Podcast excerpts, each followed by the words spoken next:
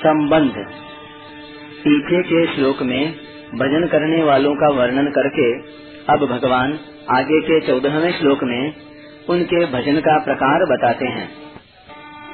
सततां कीर्तयन्तो माम् यतान्ताश्च दृढव्रता नमास्यान्तश्च माम्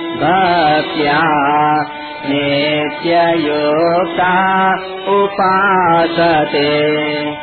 नित्य मेरे में युक्त मनुष्य दृढ़व्रती होकर लगन पूर्वक साधन में लगे हुए और भक्ति पूर्वक कीर्तन करते हुए तथा नमस्कार करते हुए निरंतर मेरी उपासना करते हैं। व्याख्या। नित्य युक्ता मात्र मनुष्य भगवान में ही नित्य युक्त रह सकते हैं। हरदम लगे रह सकते हैं। सांसारिक भोगों और संग्रह में नहीं। कारण कि समय समय पर भोगों से भी ग्लानी होती है और संग्रह से भी उपरति होती है। परंतु भगवान की प्राप्ति का, भगवान की तरफ़ चलने का जो एक उद्देश्य बनता है, एक दृढ़ विचार होता है, उसमें कभी भी फ़र्क नहीं पड़ता। भगवान का अंश होने से जीव का भगवान के साथ अखंड संबंध है। मनुष्य जब तक उस संबंध को नहीं पहचानता, तभी तक वह भगवान से विमुख रहता है। अपने को भगवान से अलग मानता है, परंतु जब वह भगवान के साथ अपने नित्य संबंध को पहचान लेता है तो फिर वह भगवान के सम्मुख हो जाता है।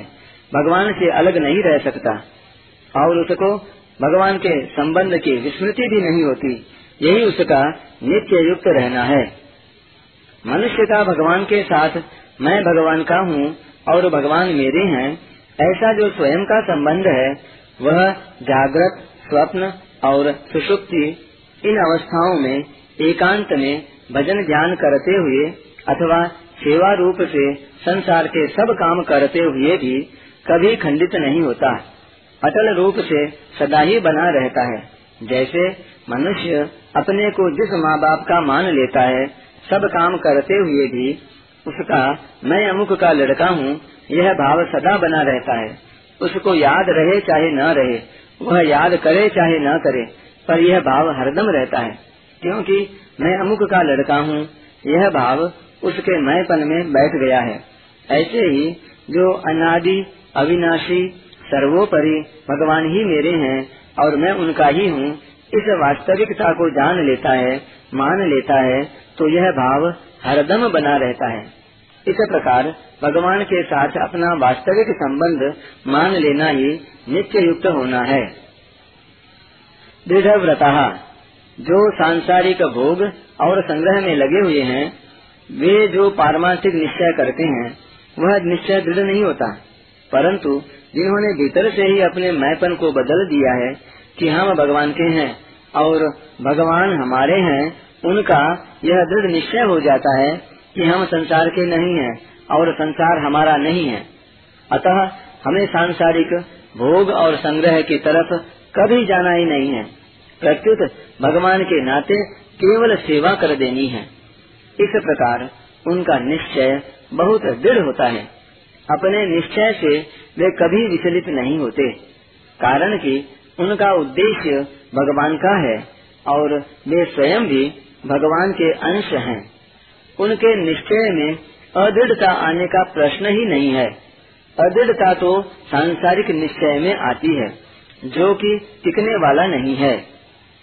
यतंत जैसे सांसारिक मनुष्य कुटुंब का पालन करते हैं तो ममता पूर्वक करते हैं।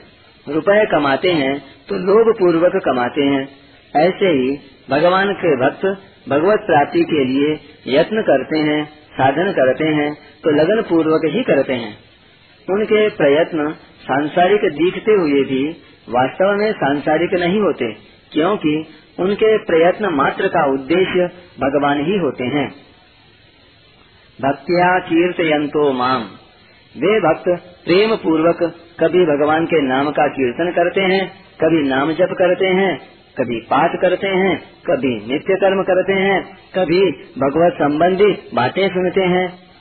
वे जो कुछ वाणी संबंधी क्रियाएँ करते हैं, वह सब भगवान का स्तोत्र ही होता है। स्तोत्राणी सर्वा गिरह नमस्यंत वे भक्ति पूर्वक भगवान को नमस्कार करते हैं। उनमें सदगुण सदाचार आते हैं। उनके द्वारा भगवान के अनुकूल कोई चेष्टा होती है तो वे इस भाव से भगवान को नमस्कार करते हैं कि हे नाथ, यह सब आपकी कृपा से ही हो रहा है। आपकी तरफ़ इतनी अभिरुचि और तत्परता मेरे उद्योग से नहीं हुई है।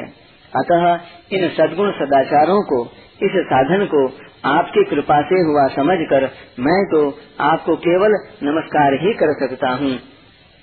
सततम माम उपासते। इस प्रकार मेरे अनन्य भक्त निरंतर मेरी उपासना करते हैं। निरंतर उपासना करने का तात्पर्य है कि वे कीर्तन, नमस्कार आदि के सिवाय जो भी खाना, पीना, सोना, जगना तथा व्यापार करना, खेती करना आदि साधारण क्रियाएँ करते हैं, उन सबको भी मेरे लिए ही करते हैं। उनकी संपूर्ण लौकिक, पारमार्थिक क्रियाएँ केवल मेरे उद्देश्य से, मेरी प्रसन्नता के लिए ही होती हैं। परिशिष्ट भाव। भक्त जो कुछ कहता है, वह सब भगवान का ही कीर्तन है। वह जो कुछ क्रिया करता है, वह सब भगवान की ही सेवा है। कायेन वाचा मनसेन्द्रियैर्वा बुद्ध्यात्मना वानुसृत स्वभावात करोति यद यद सकलम परस्मै नारायणायेति समर्पयेत शरीर से वाणी से मन से इंद्रियों से बुद्धि से अहंकार से अथवा अनुगत स्वभाव से मनुष्य जो जो करे, वह सब परम पुरुष भगवान नारायण के लिए ही है। इस भाव से उन्हें समर्पित कर दे।